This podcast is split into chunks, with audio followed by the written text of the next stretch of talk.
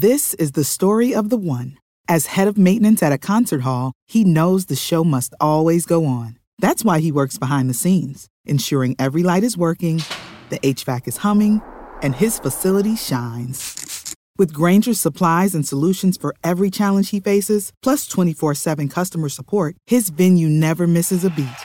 Call click grainger.com or just stop by. Grainger, for the ones who get it done you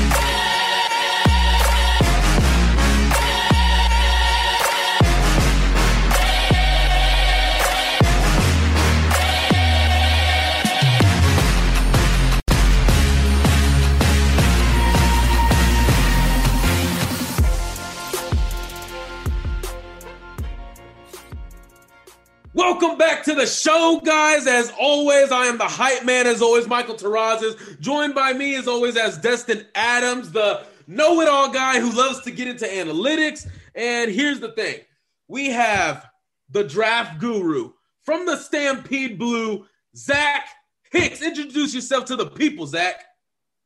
I don't know how to match that energy right there. I'll just, I'll just say appreciate you guys having me back on. Uh, I know it's been a couple times now, and you know, under uh, your guys' new podcast name and your new site, which I'm very, very excited for you guys and everything that's going on for y'all. You guys have had uh, quite the off season, uh, to say the least.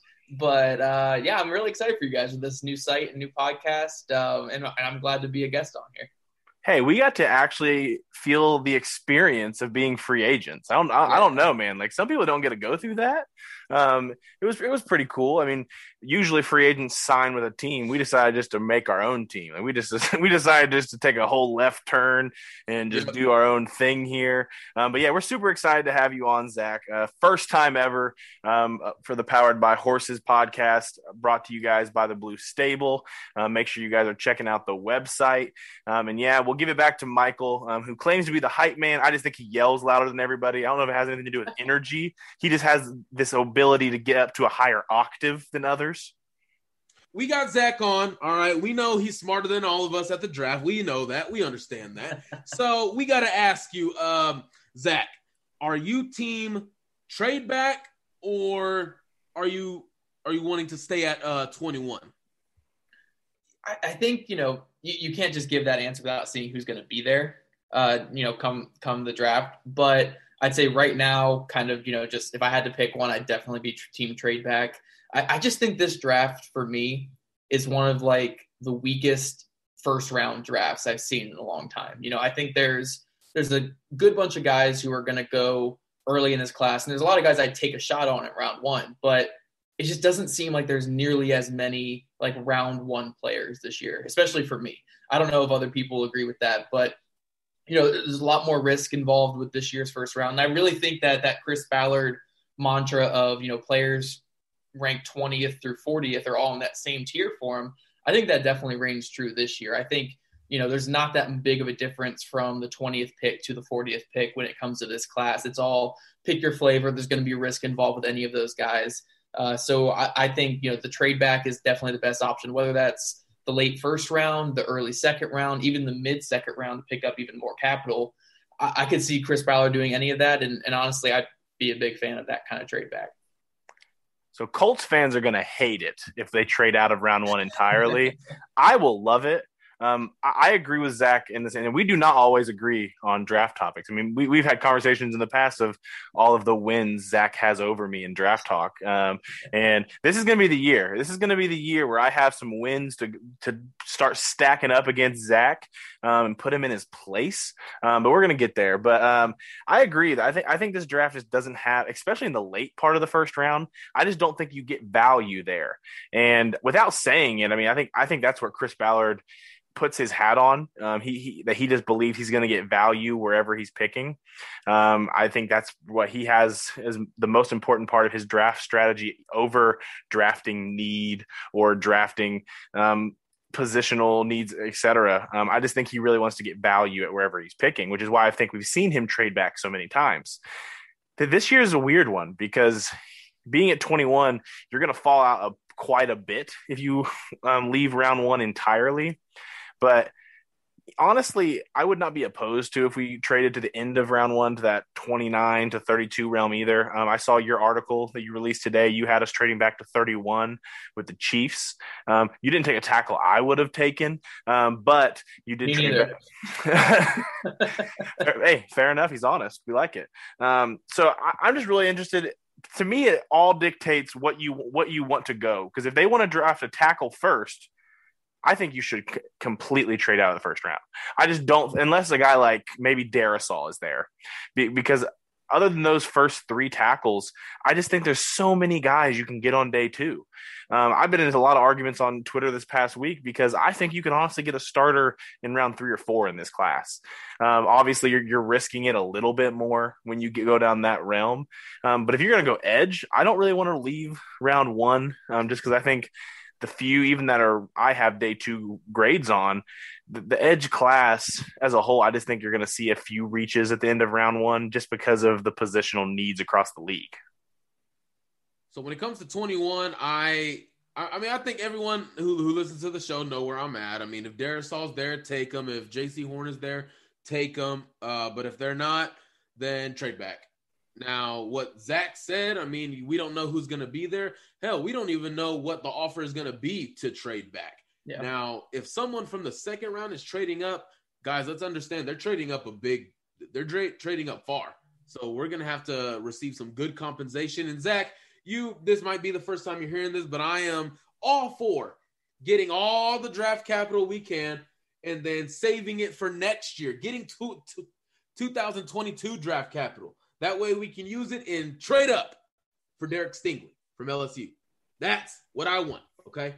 Let's go and get that elite corner, the best corner in the draft next year. Uh, hopefully, unless someone decides to have a Joe Burrow type, uh, one in a million type deal. Well, no, Zach Wilson. Really, I know Destin loves that. Uh, loves that comment there. But I do think it it does make sense to trade back because I don't think Darrisaw or Horn will be there. So, like Destin said, is there a tackle you can get in the first round? I just want to go after those other premium positions, possibly uh, edge rusher, corner, maybe. And I mean, I I just saw your tweet. I think about four hours ago talking about Irsay's comment about corner was taken out of context. It could mean just it, they're talking about uh, Ya-Sin or Tell or, or whatever the case may be. But I actually want to get your thoughts on an idea that I was discussing with the guys, and they just so rudely uh, bashed me for it.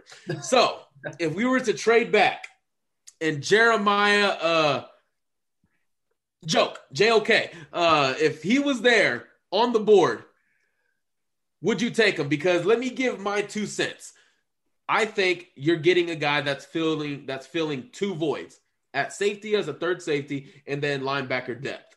You're adding a guy who's versatile, strong. Now, me personally, I'm more of a Zaven Collins guy, but I think JOK fits this scheme better because you're killing two birds with one stone. And man, I love me some linebackers. They're so important. And I just want this defense to be so great. I'm tired of giving up leads. I'm tired of starting out slow and having a rookie throw for 300 yards in the first half. So I want to hear your thoughts on this idea. Yeah, I mean, you know, weirdly, you probably won't get many supporters with this, but I- am with you. Like, especially if it's a trade back. You know, they, it, like if they got back to 26, 27, I don't think he's going to be there. Uh, I don't even know if he'll be there at 21, honestly. Like even saying he'll be there at 21, I think might Very be a true. stretch. Uh, but yeah, he, he's a top 10 player in this draft for me. Like I think he came in at number eight or number nine on my last big board. Uh, in my final one, he might be like one or two spots lower, but he's going to be in the top 10 or so for me. So I, I think he's a great player. Uh, and, and I think I like what you said there, where you know, if you're talking about like maybe a traditional linebacker, maybe even like a Zaven Collins type, where even though he can rush off the edge, you're really kind of just getting an edge rusher projection plus a guy who can play off ball. Uh, even if you go with like Baron Browning or Jabril Cox, you're getting just a linebacker. But with Joke, you're getting a linebacker and a safety. And I think that's the biggest thing. For me, I grade him as a safety. Uh, but I, I, obviously would play him a lot in the box as well. Uh, I think he would fit well in the Colts two high system at, at safety. Uh, I just love the way he plays. I think he's a great cover backer. I think he hits hard. Uh, I think he can rush the passer if needed. Like, yeah, I mean, if, if you're trading back and you're getting more capital uh, and he's the best player available, yeah, I'd absolutely take Joke at the late first round. I think he's he's a great fit for what the Colts want to do. Yes, sir. Now I do feel the need to defend me and Rashad, who he's trying oh to talk poorly about. Here real we quick. go. Here we'll do we this go. really quick and we can move on. But the negative the negative comments that Michael got about it was because we we do we also do not think he's going to be there when he wants to trade back for him. Yeah, I because don't think so. in my personal opinion, I think he is going to be either the first or second linebacker taken off the board. And another reason that comes into play is when you look at the safety class, I mean, there are some solid day two and day three talents, um, but there's not many guys that you're willing to take day one. I mean, I know that Michael is higher on Tra- Trevon Moehrig and some others are than I am. Um, he's my safety too, and I have a round two grade on him, but and I also don't have a first round grade on any safety. I like Richie Grant as safety one personally, um, and he doesn't even have a first round grade for me. So the, then you come into the fact that now you're getting to draft a guy in round one that is able to play safety in, in a pretty weak top end safety class. Um, and, and really the same thing can be said for the linebacking class, um, that it's not really that top end talent. Um, so then you, you, I just can't imagine he's a guy that's going to be there trading back. Um, also, the biggest problem that we came into is Michael likes to hate on the smaller receivers in this class. Um, he's come around on Elijah Moore a bit. Um, so I so I at least appreciate that he's come around on him because he's my guy. Um, and the biggest thing that he's always said against the smaller receivers is why would the Colts take a smaller receiver because they don't have that need. And I agree on that. I agree wholeheartedly in that statement.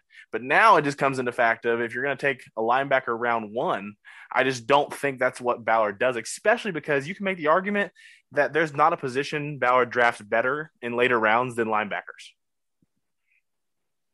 Now here's Totally my here here's my pushback on that though, and this, this will be a quick little debate. But here's my thing with defense. I think we all know Ballard prides himself more in defense than offense, so I feel comfortable in that aspect. But when you look at offense, you can find fast guys in a lot of places. That that that's the thing. But when it comes to linebackers, versatile playmaking linebackers that can force turnovers, those are somewhat hard to find that are consistent. We've seen many times that guys can make plays in college, but that's the college level. When they get to the NFL, they're probably just assumed more than just of a backup role.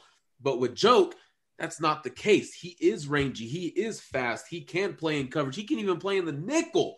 That's what he can do. He was guarding Amari Rodgers in the Clemson game. I mean, come on now. He was forcing fumbles, making tackles, stopping the run, playing the safety.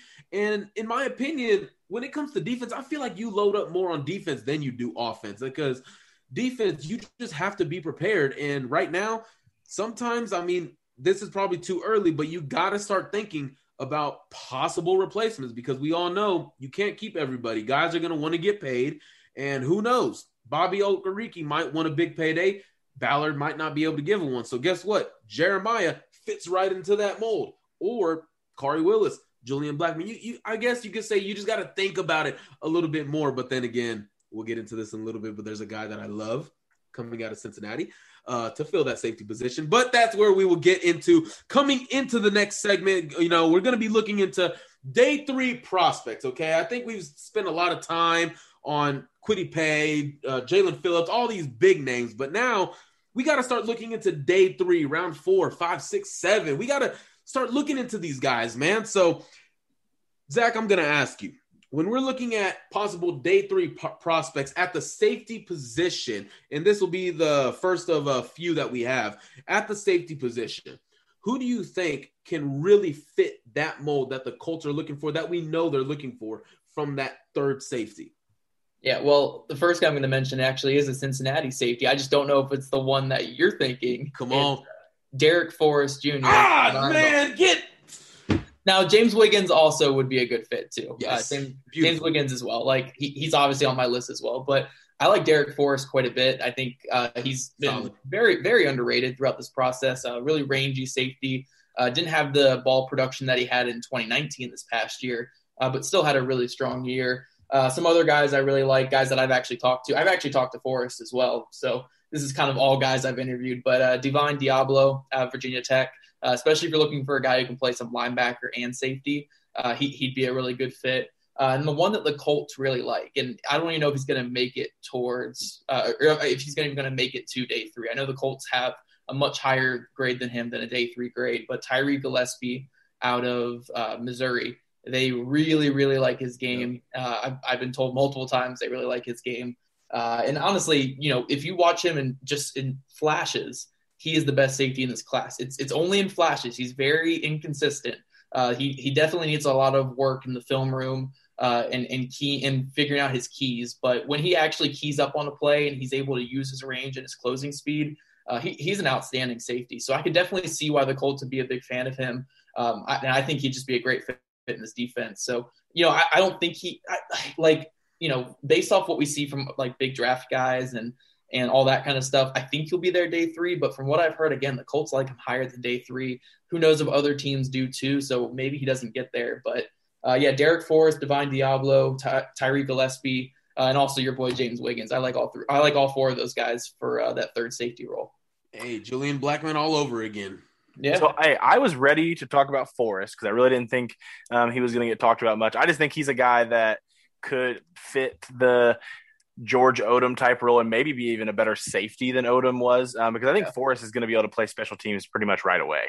Um, I, I also want to say that how happy are you that you can finally stop having to mention um, your boy Jacoby Stevens in day three talk because all these yeah. draft websites have finally updated his uh, overall number um, where it felt like on the I feel like every year, and you guys can correct me if you think this is wrong, but I think the the, the these mock draft systems are really cool. They're awesome, actually. Yeah. Um, being able to play around with them, but because of how their rankings have them set up, and they, everyone does these seven round mocks, and players are just constantly getting drafted later because of their ranking on the website. So PFF and the Draft Network um, I think Jacoby Stevens was in the 200s for a long time. So every mock draft I was watching, he was going in like round six and seven. I refused to let myself yeah, pick him was, there. He was available in seven. Oh, yeah, I, I, I, was, I refused. I was telling people he was. Uh, he he texted me about that because you know him and I actually have, have formed a pretty good friendship this offseason. Actually, it's been my favorite thing about this draft season. Uh, me and me and Jacoby are good friends. Uh, you know, I've done multiple like live things and like stuff with him, but. Uh, yeah, he texted me about it. And he was like, "Why is everyone saying six and seven? for me. It's like I'm gonna go way higher than that. And I'm like, yeah, I think it's the mock draft simulators. He's like, yeah, they're cool and all, but they, you know, and I think I, I kind of get what you're saying. Just to get off track here from what we were talking about, and I'll throw it back to you. But I think the biggest thing that they really need to add to this is kind of like a, they really need to get like scout input.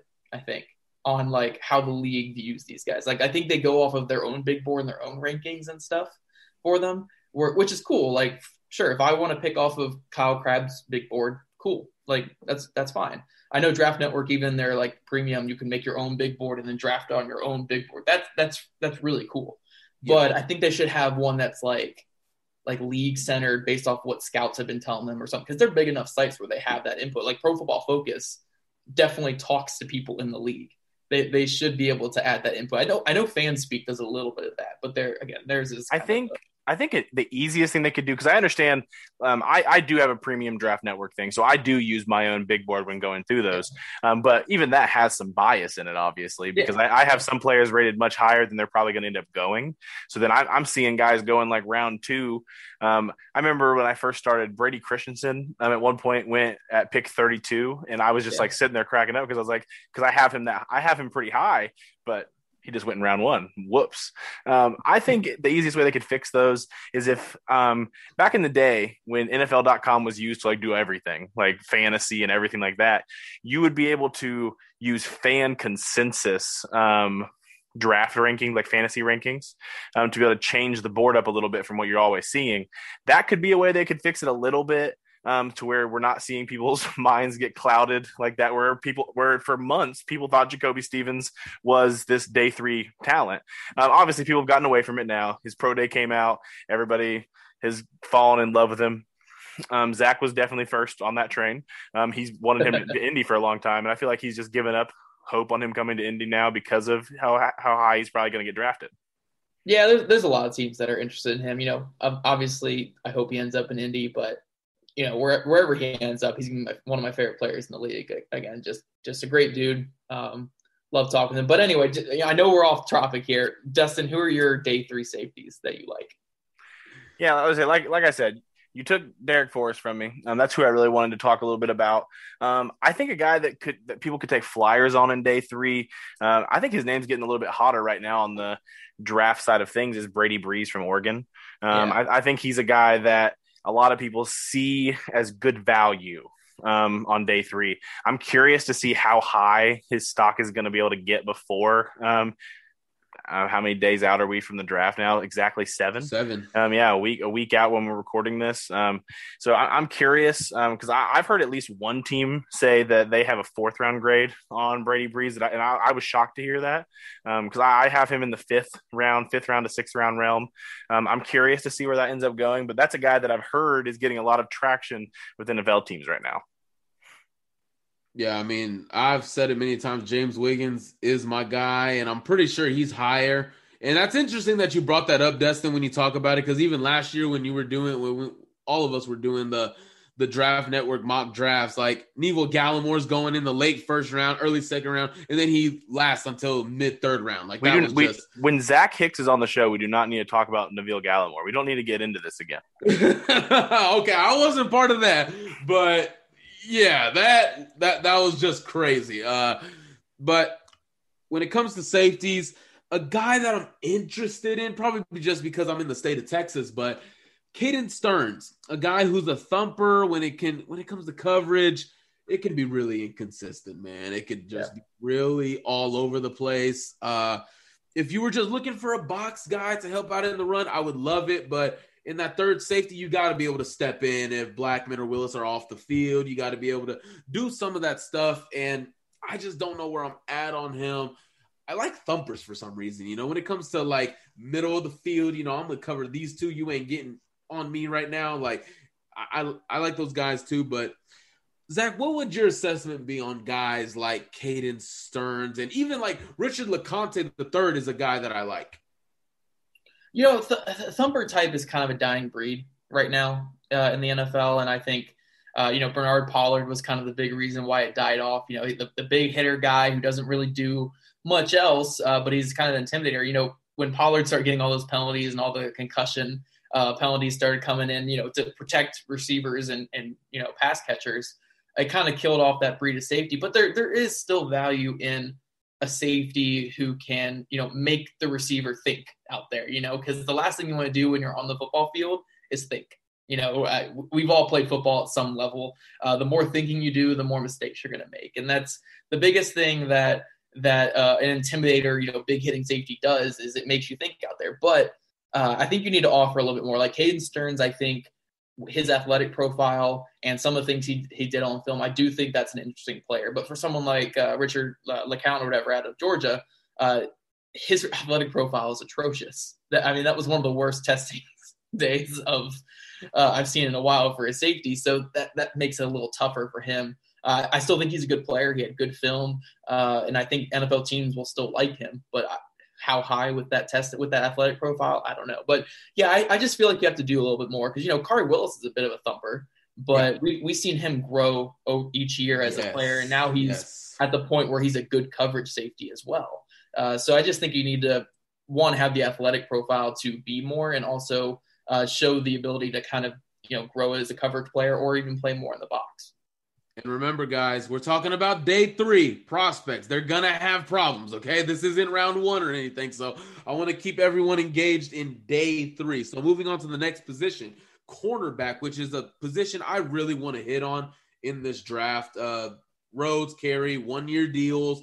Tell you don't know where that's going. Ya-Sin, you feel like this is like he is on the hot seat right now. If a player could be on the hot seat, look, my guy. I've been pounding the desk for him. Like we said, some mock drafts have him like in the fifth, fourth round. I think he's higher, but Keith Taylor Jr. is a guy that I just aggressiveness, speed. I mean, I can't remember which game It was, but he was on the opposite end of the field. The guy was running down the sideline, and he literally just caught up to him so quick. He's great in zone. I think zone is his strength. That's one of the day three prospects in my estimation for me. Yeah, Keith Taylor is an interesting one. Uh, you know, Senior Bowl guy obviously has the great height. Uh, he's a willing tackler, even though he's not a good one at all. He's a very willing tackler, uh, but he's a former receiver, so that's kind yeah. of to be expected. Uh, but yeah, again, when you're looking at Chris Ballard types, you know, every position, it, it really narrows your focus and it helps you slim down lists when you kind of know Chris Ballard's mold positions. And there's some that I feel more confident than others. Uh, I've been told, though, that my corner one that I do, you know, the, the having a corner over like 5'11, six foot, uh, having them with the longer arms, the 32, like thir- late high 31, like 32 inch arms. Uh, that kind of stuff is the one I'm a little bit more accurate on than others with my Build a Ballard stuff. Uh, and Keith Taylor, you know, he actually has short arms for his size. I think it's like low 31 inch arms or like high 30 inch arms, which is really weird.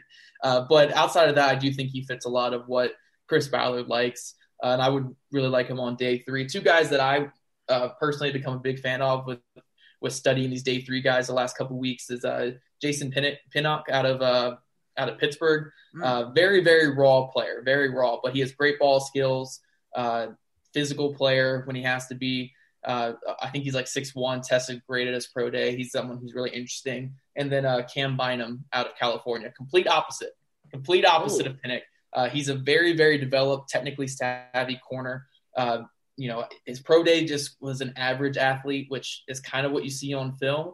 But for a scheme like the Colts, you know, their cover two scheme, uh, where he wouldn't really have to carry receivers too much and he can really just show his technical prowess and his tackling ability. Uh, I, I, really like him on day three. I think he can be a quality depth player in the NFL. See, the issue with trying to name a day three corner for me is I feel like every time I've brought up a guy that I think is a day three talent, and day three is where I think they're going to go, um, I've had a team or two tell me that they're going to go higher than that. It just seems that teams are everywhere on this corner class. Yeah. Um, like especially after you get past the first four, um, which I think you can really put those guys in almost any order. Um, and, and, after that, it just seems like so many people. Um, like I know a lot of people think Shaun Wade um, is a day three guy, but everything I'm hearing about him, like there's there's there's teams that would be interested in round three. Um, a guy that I like a lot is Kary Vincent Jr. Um, I know that Michael um, has had some positive things to say about him as well, um, but I just don't know about these corners, man. I just don't know which of them are going to make it to day three. Um, I think it is a very close third um, for the deepest position in this draft class. Um, I have tackle first, um, then we have receivers, and then I have the corners. And I think the corners are closer to the receivers than people give it credit to personally. Um, and like there's just so many guys that just pop off on film that are getting day three grades that I just really think are going to end up going on day two somehow, some way. Um, the Oklahoma corners are really interesting to watch um, because I, I, think you see flashes from both of them um, where you could see them going day two, but they're getting day three grades currently. Um, oh so God, no. So Look, man, I'm a TCU fan. I watched Oklahoma enough. No, they're like seventh round. Anyone who listens to the show knows you need to take every Big 12 comment Michael says with a grain of salt. he has a little bit of he has a little bit of salt in the back of his throat every single time he talks about any Big 12 team not named TCU. Hey man, I'm about to bring up a Big 12 player, okay? So watch it. But no, I mean like who will Tre Norwood or Trey I mean that's wait, did I even say it? No, Tre Brown, freaking uh both Trey, of them. Yeah, yeah. I, don't. Uh, I mean, bland to me. Bland. They get beat deep inside. They have no. Their hips aren't good. I don't. I don't like that. Even though I love to see Jalen Reagor moss them last year, but uh, look, the Big Twelve corner that I'm looking at is Rodarius Williams, and I think what Zach was just talking about fit, fitting the mold. Rodarius Williams fits that mold. He has the size to go up and win a jump ball uh, the speed. I like the strength at the position. Another guy, Israel Mukuamu from South Carolina. These are the guys that, like what Zach just said, those molds are the guys that I'm paying attention to. Kary Vincent, I don't know. Is he like more of a nickel and a safety type, Destin? Th- first of all, I thought you. I thought the last time we talked about Kary Vincent on the last episode, you were talking about how he was one of your guys. He was one of my guys, and I loved him, but I just I just kept hearing that like nickel is the more ideal role for him. I'm just like, because he is a little bit smaller, but the speed and the willingness to tackle and great coverage. I'm just thinking like, is he too small? But then again, you look at Kenny Moore and look at him; he's no bigger. Uh, Kenny's their extreme outlier. They said it multiple times. yeah, I was He- like, like, and, and also his arm length is longer than Crazy, Miller. yes. yeah, Yeah, just watch, just watch, than- just watch his one-handed interception last year. I mean, Right. we, we saw his Oh. full arm extension. Yes. Yeah. So the thing about Kary Vincent, the, the thing about this class in general, it's such a bad slot corner class um, that I feel like we're seeing a lot of guys get thrown into. Um, they could play slot. Um, like it's just like it feels like a lot of people are getting thrown into there. Um, I do think that's probably where Kary Vincent's probably going to play at the next level. Um, so I wouldn't say he's a day three fit for the Colts. Um, I just think he's an interesting name to think of for a team that could grab a guy at day three, but he also could go higher because of how bad this day three class is. Uh, this I apologize. How bad this slot corner class is.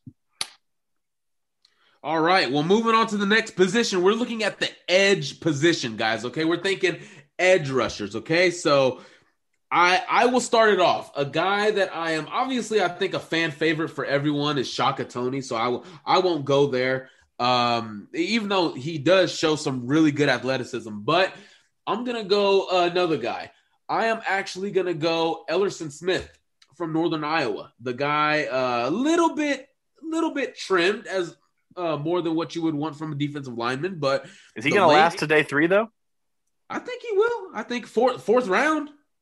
I don't know. He, he he's a hot name on the on the draft talks right now. I mean, obviously this time of year, a lot of people um, get some boosters, but yeah. he- he is he is a pretty hot name for day two right now. The, the biggest thing to throw out about him because I actually have I took him with, a- with a third round pick in my Colts mock. Oh, okay. my, my predictive Colts Yeah. mock that I did. Um, he had the year off after having 15 sacks his junior year. He didn't play this past season, and he I think he played at like 240 at Northern Iowa. Came into the Senior Bowl at 262 and beat the crap out of these the best tackles in college football, and then went to his pro day at 252 and jumped what 41 inches on his vertical, had a like 128 inch broad, uh, which are both like 98th percentile for edge rushers. Uh, his three cone I think was uh, 711, which is like 88th percentile for edge rushers. So to me, I, I you know personally I think I have him as a top 60 player in the draft. I I'm really really high on Elerson Smith. Oh. Uh, so day three, if he's there day three, the Colts better trade up to the first pick of the fourth round. but but yeah, he might be. I mean, again, you never know with with this stuff, uh, especially an F- FCS player who just didn't play this past year. But yeah. personally, for me, if he's there on day three, again, I'm trading up to that first pick in the fourth round. Um, I, I mean, I'll skip Zach real quick and let him go last, just in case. Um, I just don't want you to steal my guy, just in case he is one of yours. Um, my favorite day three guy, I actually have a little bit of a half grade where he could go late third, just because of my thought process on the player. I love Chris Rumph the second out of Duke. Um, I, I do. Like he's been one of my guys this entire process. I like that he's able to play anywhere on the line. Really, he he showed it at Duke, um, and I think he's a guy that just doesn't take plays off. Um, I think that kind of mentality, that kind of play style, I think that usually works out for these day three guys when they have they're already adding that chip on their shoulder and they're already these 110 percent work ethic guys. Um, Hey, look I- at Robert Windsor. from last year. Yeah. That was Uh, the main thing Chris Ballard talked about. I uh, he he sat on the practice squad for m- most of the year last year. I think he got called up Yeah. for like two games at the end of the year, maybe. Yeah. Um, but yeah, so Chris Rumph, I, I just think I think a lot of people are trying to say that he's going to have to move to the interior. I don't think that's the case personally. Um, I think he's going to be able to play edge at the next level. We'll see um, where it goes, but I honestly think he'll be able to play edge. I, I like his skill set. I like. I think 2019 was a little bit better to show his athleticism and his explosion. I don't think you got to see that as much this past year, but I, I'm a big Chris Rumph guy. I can say it. I can say it all day. Yeah. For me to throw out a couple guys here, just some athletic freaks who are also Senior Bowl guys, because uh, something that you know I've mentioned quite a bit. Chris Ballard has never ever drafted a defensive end that has not who wasn't at the Senior Bowl. He's only drafted Senior Bowl defensive ends uh, through his time with Kansas City and his time with with the Colts. It's only been Senior Bowl guys. Uh, so the two Senior Bowl guys who really pop who, of, of day three guys are Janarius Robinson out of Florida State and William Bradley King out of Baylor. Uh, both tested like absolute freaks at their pro days. Uh, Robinson, obviously, definitely always looks like that on film, even though there's nothing else really there right now with him. Uh, he always has that freaky athleticism. And Bradley King, I think there's more pass rush there with him than there is with Robinson, even if he doesn't look as freaky on film. Uh, you know, I, I, think he was a transfer. I can't remember the other school he transferred from uh, before he went to Baylor, but very productive player, and I think he, he's going to be a good one. And then I'll throw out I'll throw out two more guys that I don't think anyone's talking about. One, this guy's going to be an undrafted free agent, but he's interesting to me uh, because I think Nate Tice tweeted out the other day that when edge rushers hit a threshold of over 38 inch vertical jump and under 7 1 uh, three cone, they have a much higher percentage of hitting than than most. I think it's like like astronomically higher than than any other position when they hit those two metrics. Uh, this guy who's definitely going to be undrafted again, uh, Romeo McKnight out of Charlotte. Uh, he was in Illinois State in, until 2019. Transferred to Charlotte. Uh, only played four, four or five games this past year. Uh, but he had the 38 inch vertical, had a 706 three cone. He definitely has some juice on film as well. Uh, so I, I definitely I, I, like him. He's definitely a project. He's not going to get drafted, but uh, he's interesting. And then one more to just because I remembered him when you said a Duke player, uh, the other Duke rusher, uh, Victor Dimukeje. Uh, I, think he's a really interesting player. Uh, he's he's a power guy. Uh, doesn't have that bend that everyone loves, but straight power. He kind of looks like Justin Houston on film. Like obviously, again, not that type of athlete that Houston was, but um, you know, he can bend a little bit for his size. A stronger guy can defend the run. Uh, I came away pretty impressed with his film compared to where I'm seeing him on most board. But uh, I actually like the depth of this edge class. I don't like the the top of it. Uh, you know, outside of Kwity Paye and, and Jaelan Phillips, I don't like much of you know the first round or even second round with this edge gra- edge class. But once you get past that, uh, I think there's a lot of interesting guys and very athletic pass rushers in this class. Do you think there's a Maxx Crosby type talent in the later rounds? I mean, Maxx Crosby, I think, went in the third. So, like Elerson Smith, I think would be an interesting comparison to that. Um, but yeah, I think there, there's there's going to be some guys who maybe not hit and be like 10 plus sack guys like Crosby was, but can be reliable role players who can add some juice off the edge as rotational guys. I'm really interested to see because of like what you said with the day one talent not being there for edges. Um, honestly, I think the only four I the only four guys that I think have a chance of going in round one realistically. Um, one of them Michael will not agree with. I don't know if Zach will agree with, but um, Kwity Paye, Jaelan Phillips, um, Ajuari, is that how you pronounce his last name? Ojulari, I think. Ojulari, yeah. yeah. Hey, that was closer than I thought I would be. I'm not gonna lie, guys. um, and then I keep hearing more and more that my guy Joe Tryon is getting a lot more draft buzz with within NFL teams. Um, that's and well, I feel ah. like Oweh is gonna go first. I feel like is gonna go first. I mean, you, you that athleticism, man. I, I mean, like, yeah, that that is true. I mean, he he is a crazy athlete. He I, I just I tried to go through as a with his game, I tried to go through and watch his tape and just count how many times I felt like he won a rep because of a pass rush move. And oh, he's got nothing. Oh, say, I, I, say, I walked away with, I think I counted three reps after watching about nine games. Um, like I think I watched, I think I had three that I was like, okay, I think, and I know for a fact at least one of them, I don't even know if it was a pass rush move or if it was he it, it kind of because it looked like a spin, but it was almost that when he like got pushed, his his momentum just like took him around, and yeah. it was like an it was like an accidental spin. But I gave it to him. I gave him the benefit of the doubt, and I counted it as a pass rush move.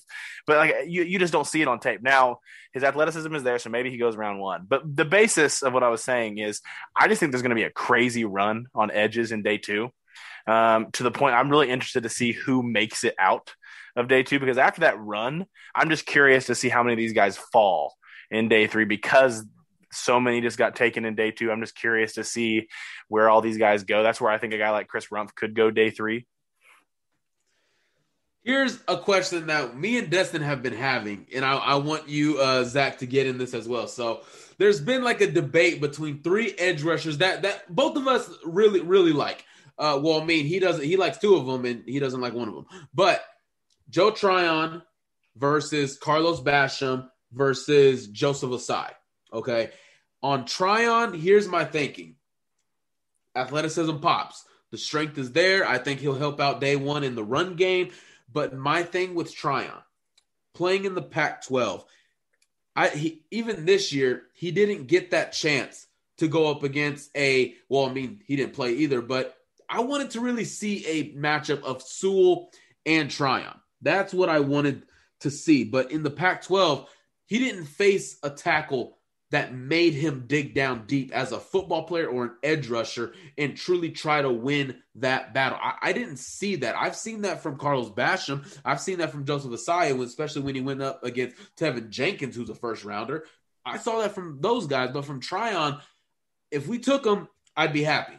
But I would go in with questions about how many football moves does he have, like Destin was saying with Oweh. And I, I think I would be out on Oweh because – golly, I mean, athleticism is, a, is great, but you got to show something on film to warrant a first rounder. But Tryon, I like him, but I just don't think the moves are there. And to his credit, he won the first time he won them, but I want to see those moves as to where Ossai and Basham, Basham's my guy. I want to take him overall, but the hand usage from Basham, the relentlessness, the strength in the run game, Ossai, the athleticism, arm strength, arm length. I mean, you just see it. Where are you when it comes to these three um, prospects? Well, you're not gonna like it. I'm more destined on this one. Okay. I, I Tryon higher than the other two by a lot. Uh, Ossai, my, my thing with Ossai, you bring up the Teven Jenkins matchup. He got his ass kicked the entire game against Teven Jenkins. Like he didn't do anything against Teven Jenkins. So you, you say like the, the the the dig deep or whatever. Well, he didn't dig deep in that matchup. He I mean he got dug into the ground that entire matchup. Hey man, he, he won a couple reps, man. He well, won. Like, dude, Ronnie Perkins looked better against uh, Teven Jenkins. Okay, I'm look I'm all out on Ronnie Perkins. I don't get the hype over him. I really well, Ronnie Perkins kicked Teven Jenkins ass in that game. But I mean, what did he do against Florida? I mean, he didn't do nothing against Florida, and um, I just didn't even have his weapons. I'm just, I'm just kind of offended that you think Joe Tryon doesn't have any pass rush moves. Yeah, like Joe Tryon kicks everyone. Like, around. yeah, I, I was like, gonna say, dude, I just said to his credit, he won the yeah. first time. No, but I'm saying, I understand and you've talked about the lack of tackle talent that he's faced. I mean, that's not he can't do anything about that. Um, yeah, but, we know that. But I understand that. I just don't understand because you just said similar to Oweh, who I just don't think has any pass rush moves. I don't think that's the case with Tryon. Um, I think Tryon showed that he has pass rush moves while standing and with his hand in the dirt. I, I, I think that's like, he showed both sides of being a rusher that way, um, yes. which I think NFL teams are going to like that they can play him the three four, the four three, um, or these NFL fans that think you have to weigh a certain amount to play defensive end nowadays. Even though if you're a pass rusher, teams are going to make you a pass rusher. That's what they do nowadays. Um, but just don't just don't um, come at Joe, Joe Tryon like that. Just don't do it, Michael. Dude, look, Basham is my one A, Tryon is my one B, and then it's Ossai. That that's how it is, man. I just love the freaking relentlessness that Basham shows, and I think, I mean, I don't dislike I don't dislike either of them. I just think Joe Tryon is above both of them by quite a bit. Athleticism, he's got Basham beat, obviously. Uh, strength, I think they're probably kind of equal, but the hand usage for Basham, man, that that gets me. Uh, hand usage, hand usage is important as a defensive lineman. Period. And Zach, you were going to say something. Let's go ahead and get your thought in. I, yeah, I don't like Basham. See, I was gonna say I, I, have never said that I dislike him. I just don't think he's anywhere near Tryon. Um, I, I, have Basham as a third rounder. I, I, I like him. I, I, like. That's him. good value. The the thing with Basham for me is off the edge. I don't think he won many reps clean. I, I like. I think he's at his best when he's at that three tech inside, uh, and and he's able to go against work against guards. But you know, his, I'll take that too. Yeah, like his base role is going to be as an edge rusher, and I just he just didn't like like it's not even that he wasn't winning. It's just I didn't feel like he impacted the pocket enough as an edge rusher. Now, when he got kicked inside and he played some three tech, that's where I liked him a little bit more. So he's actually been a pretty tough evaluation for me. Right. Uh, because I do love it. His energy and hustle is some of the best in the class. Like just great yep. energy hustle, a good athlete. Um, senior bowl again, it, it, was just better on the inside than it was on the outside. So that's just kind of where I struggle with him. Where uh, you know guys who are kind of similar like him, like a Peyton Turner or Joe Tryon, I've seen those guys win on the edge and win inside when they have to go inside or with their hand in the dirt or standing up. Uh, so th- I just had those guys higher. But yeah, Basham I like Basham. I love his energy. I, I wish I had him higher, but again, every time I watch this film, I just feel like there's not that much impact off the edge. Which, like the secondary helps him out, like helps him get there. Yeah, yeah. Again, he, he's a great effort player, and yes. I think he gets a lot of that production either by winning inside or with his effort on the outside. I mean, the big clip that's been going around is him chasing down Trevor Lawrence, uh, and that whole play was Lawrence leaving the pocket and him running him down. That's all it was. It wasn't any, you know, him winning clean by Special, any means. yeah. Uh, but yeah, I like Carlos Basham. Uh, I, I, have Ossai higher than him. I have Tryon a little, uh, like a, a, good bit higher than him.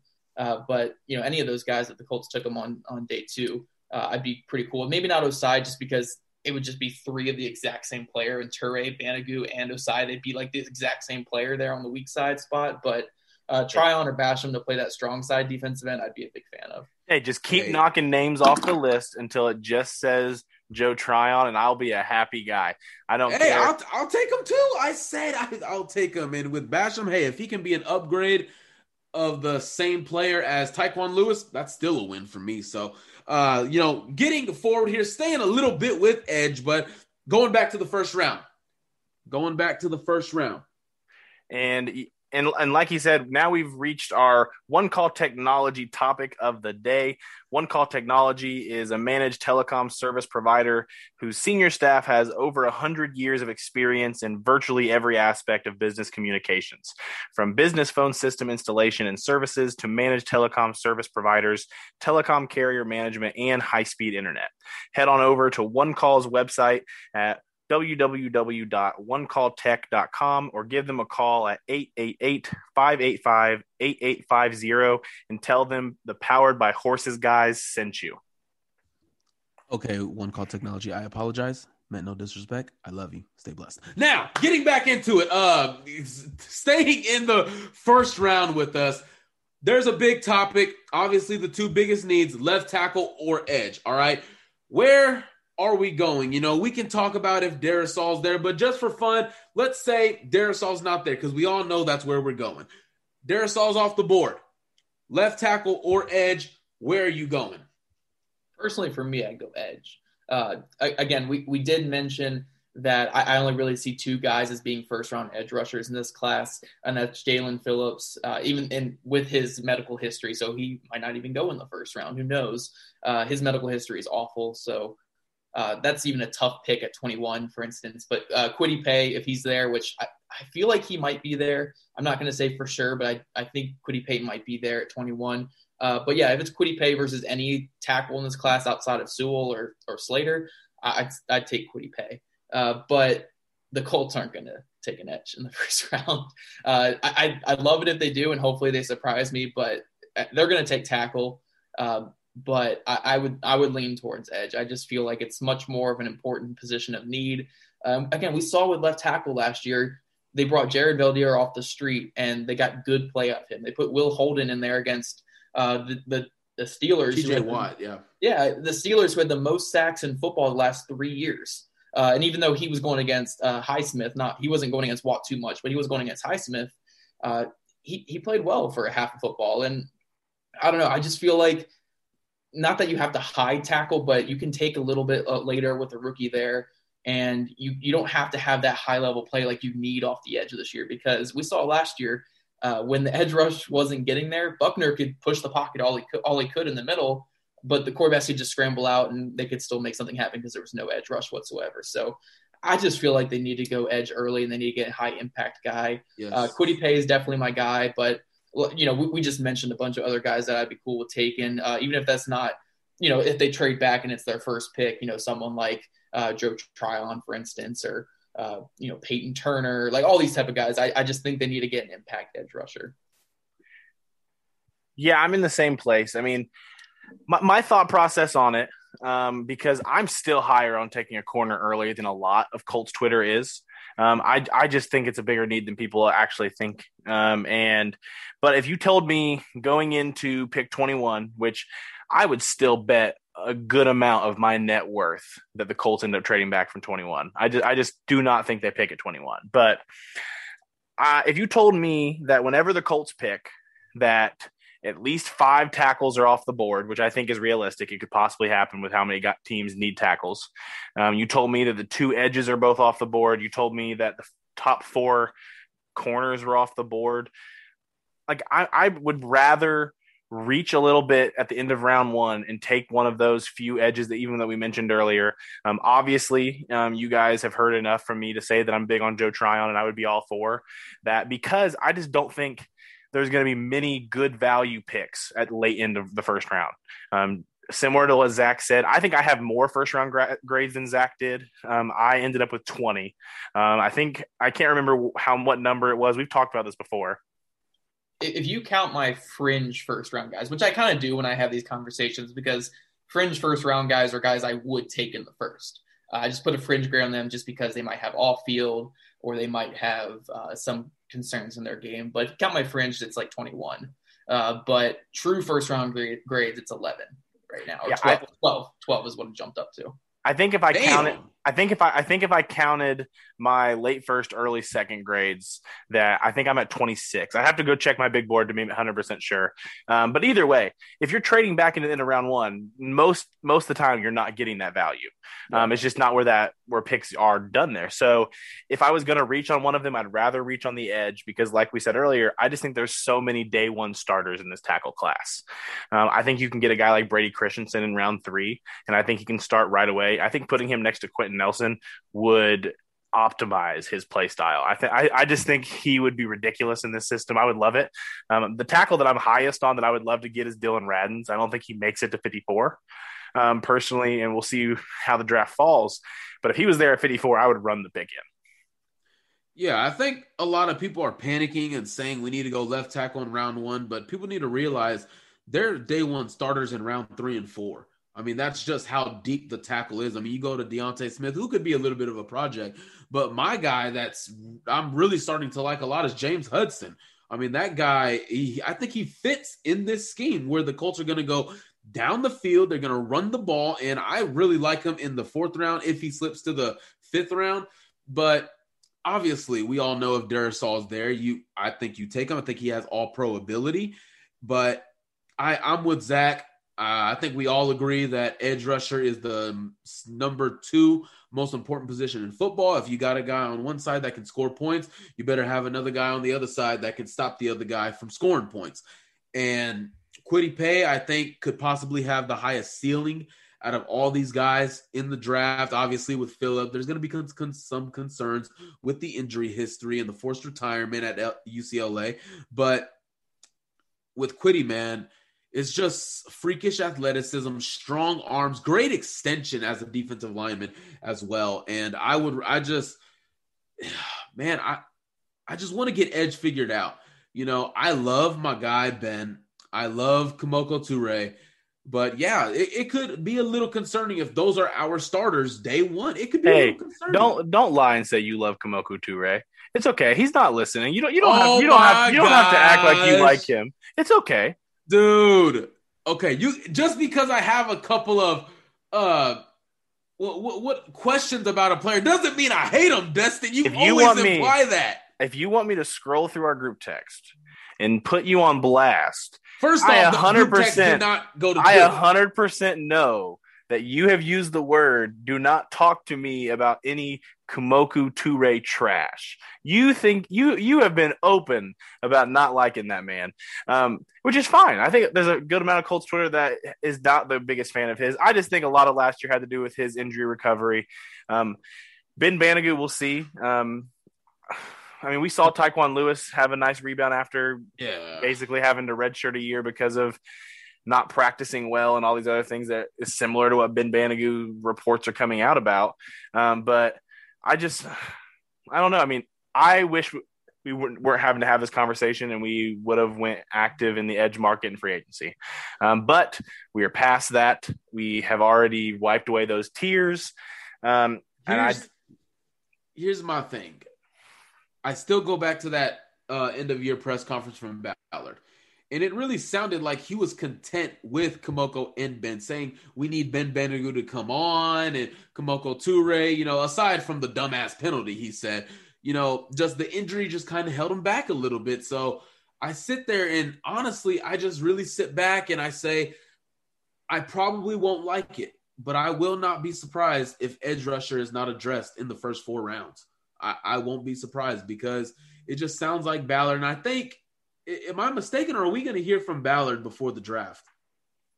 Tomorrow, right? Tomorrow? Is it tomorrow?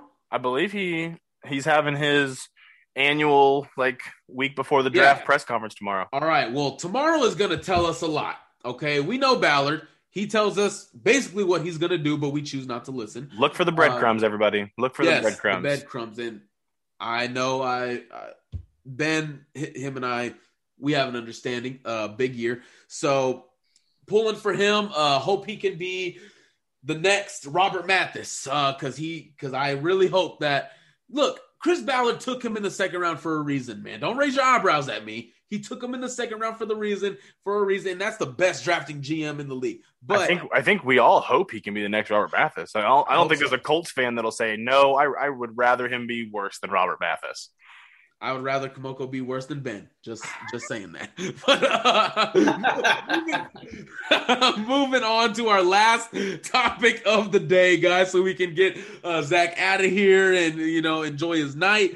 So the last position of, of true need, I believe, is tight end.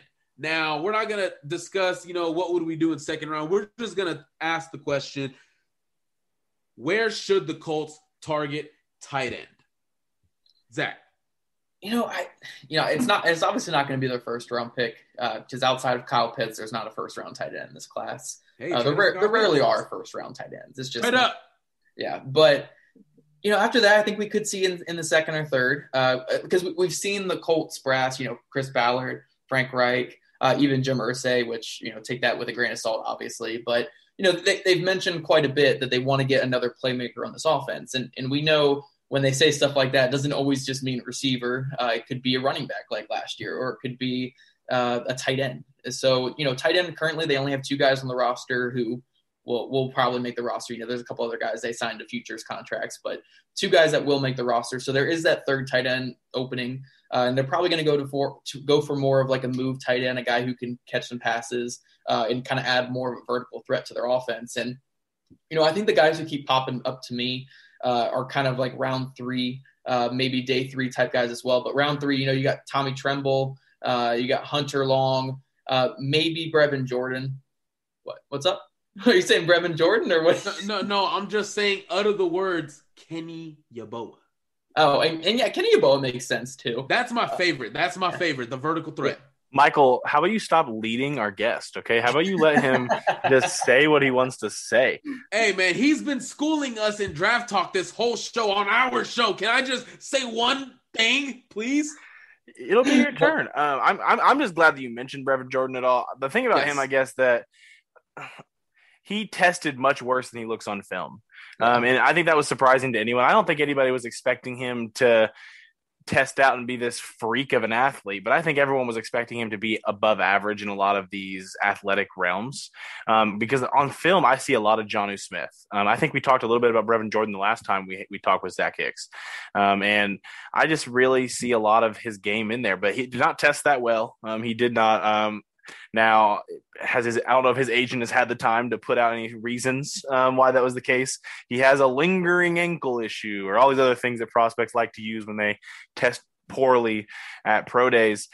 The, the thing about Brevin Jordan, I just don't think the Colts are going to end up taking a tight end in, in, round two, where I think he ends up going. Um, I like the Tommy Tremble um, value if he ends up falling to the third. Um, Kenny Yeboah, I think, is a day three kind of guy. I think you could get value there. Um, I want to hear Zach talk a little bit more about a guy who's listed at receiver um, that could be moving, that some teams view that could play tight end, just because I, I, thought that was a really interesting aspect.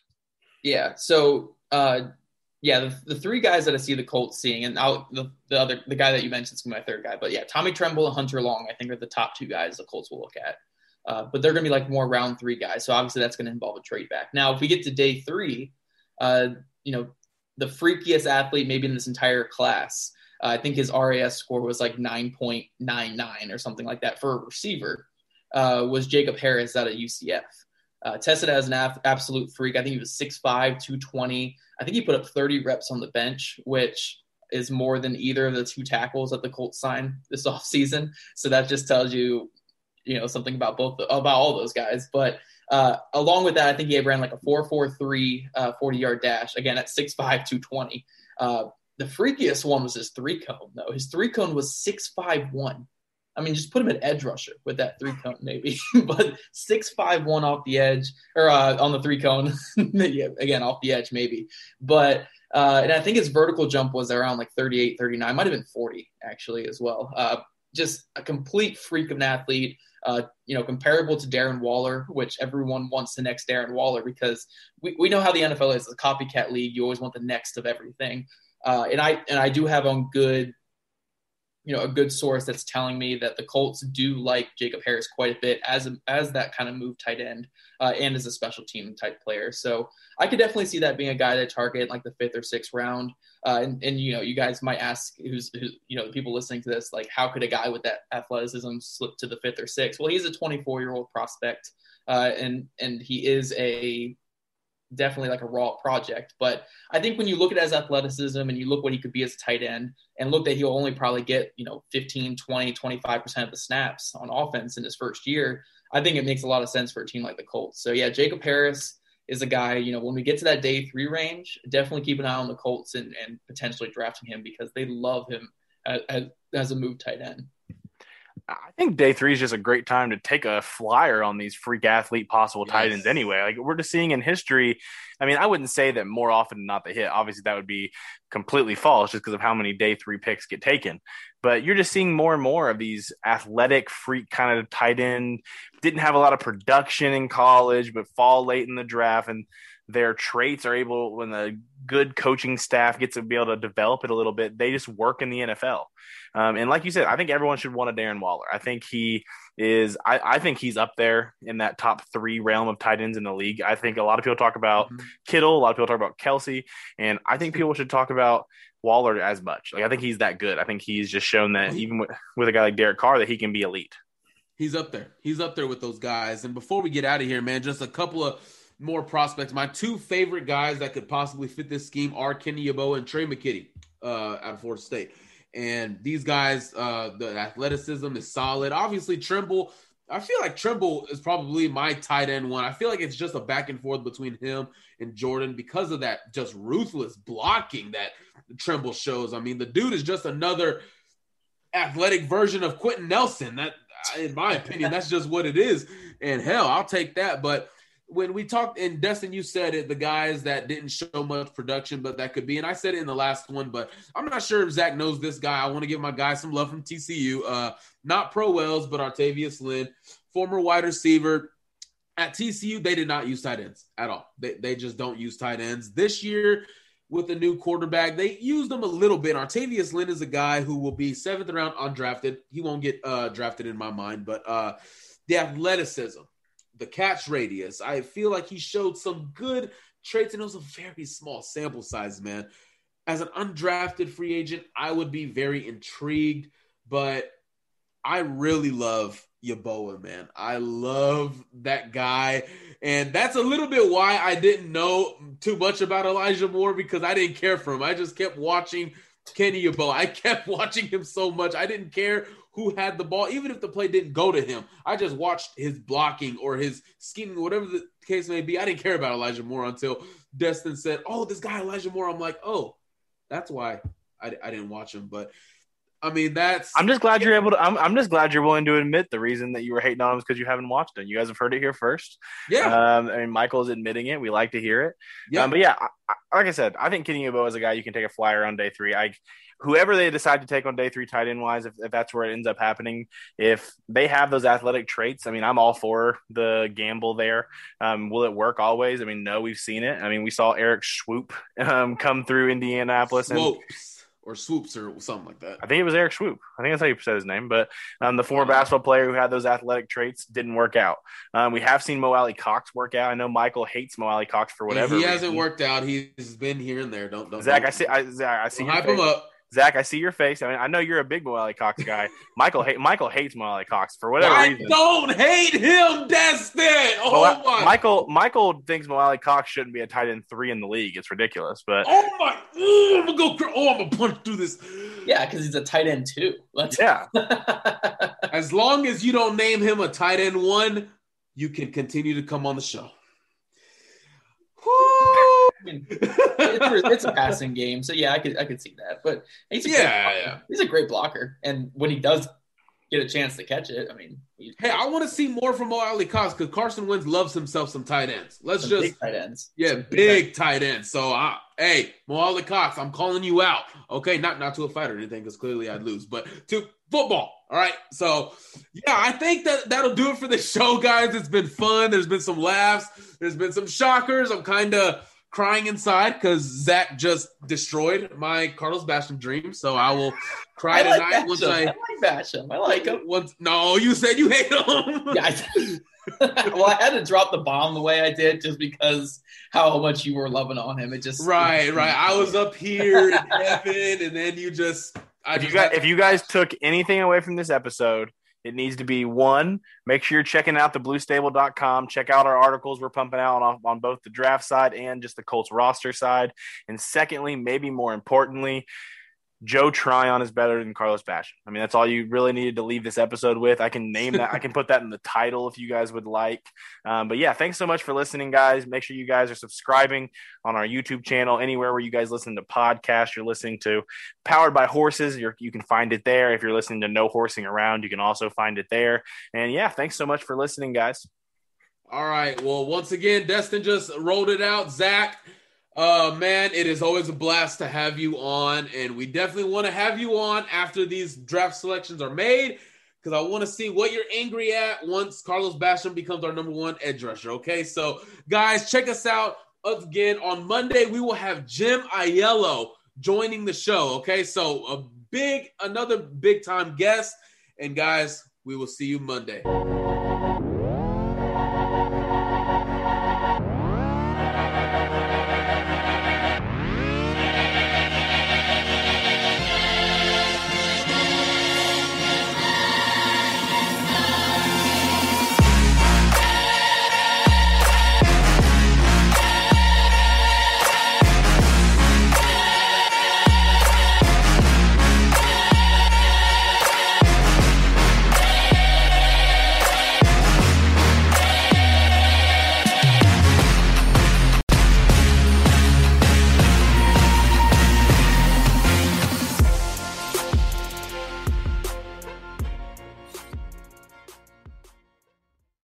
This is the story of the one.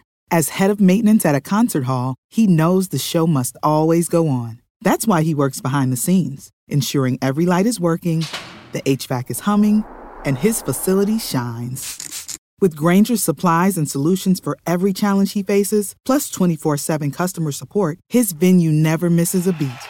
Call click grainger.com or just stop by. Grainger, for the ones who get it done.